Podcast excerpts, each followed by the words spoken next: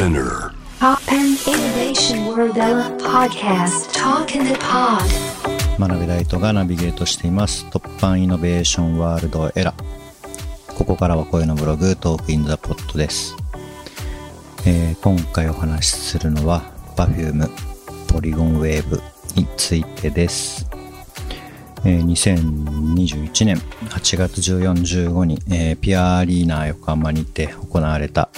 えーライブです。まあこれは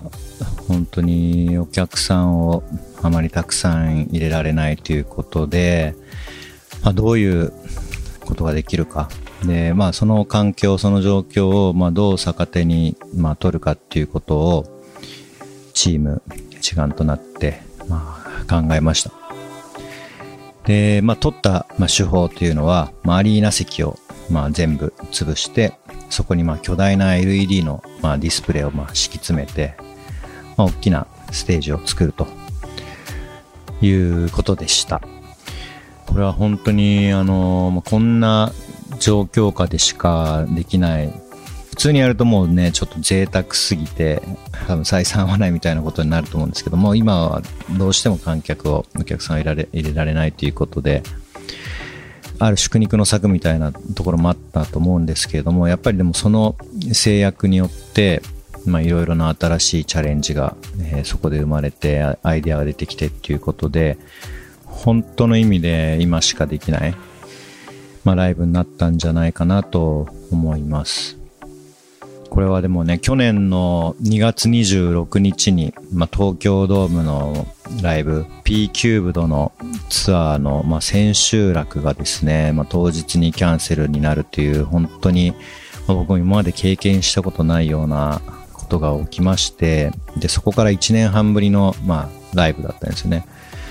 なんで、もうもちろん関わってる、まあ、ライブのスタッフ、関係者、もちろん出演している Perfume もそうですけども、本当にいろいろな思いで今回の1年半ぶりのライブに、え臨んだかなと思います。で、僕が関わった部分についてちょっとお話しすると、まあ、一つは、まあ、いつもその役割として入ってますけれども、まあ、こう先生の頭の中を、まあ、映像に変換するとか、まあ、あとはそういう新しいテクノロジーとか技術を使うと実現できるんじゃないかみたいなことをまあ考えるということですね。あと今回は結構ま着替えのシーンが長かったりとか転換で流す曲が必要だっていうことで、まあそういった SE のパート、音楽パートの部分も、えーやらせていただきました。シアターの作品だと結構僕は自分で音楽を作っていることも多くて、例えば11プレイの公演なんかだと自分が作った楽曲とか、まあ多いんですけれども、まあ、今回はそういった形でも参加しています。まあリフレームっていう、えー公演でもまあそういったことをやっていますけれども、またそれをね、大きな音で聞くと本当に特別な、えー感情がね、生まれるなと再認識しました。で11プレイのダンサーがステージ上に現れるっていうことも今回はありましたけれども、まあそれも、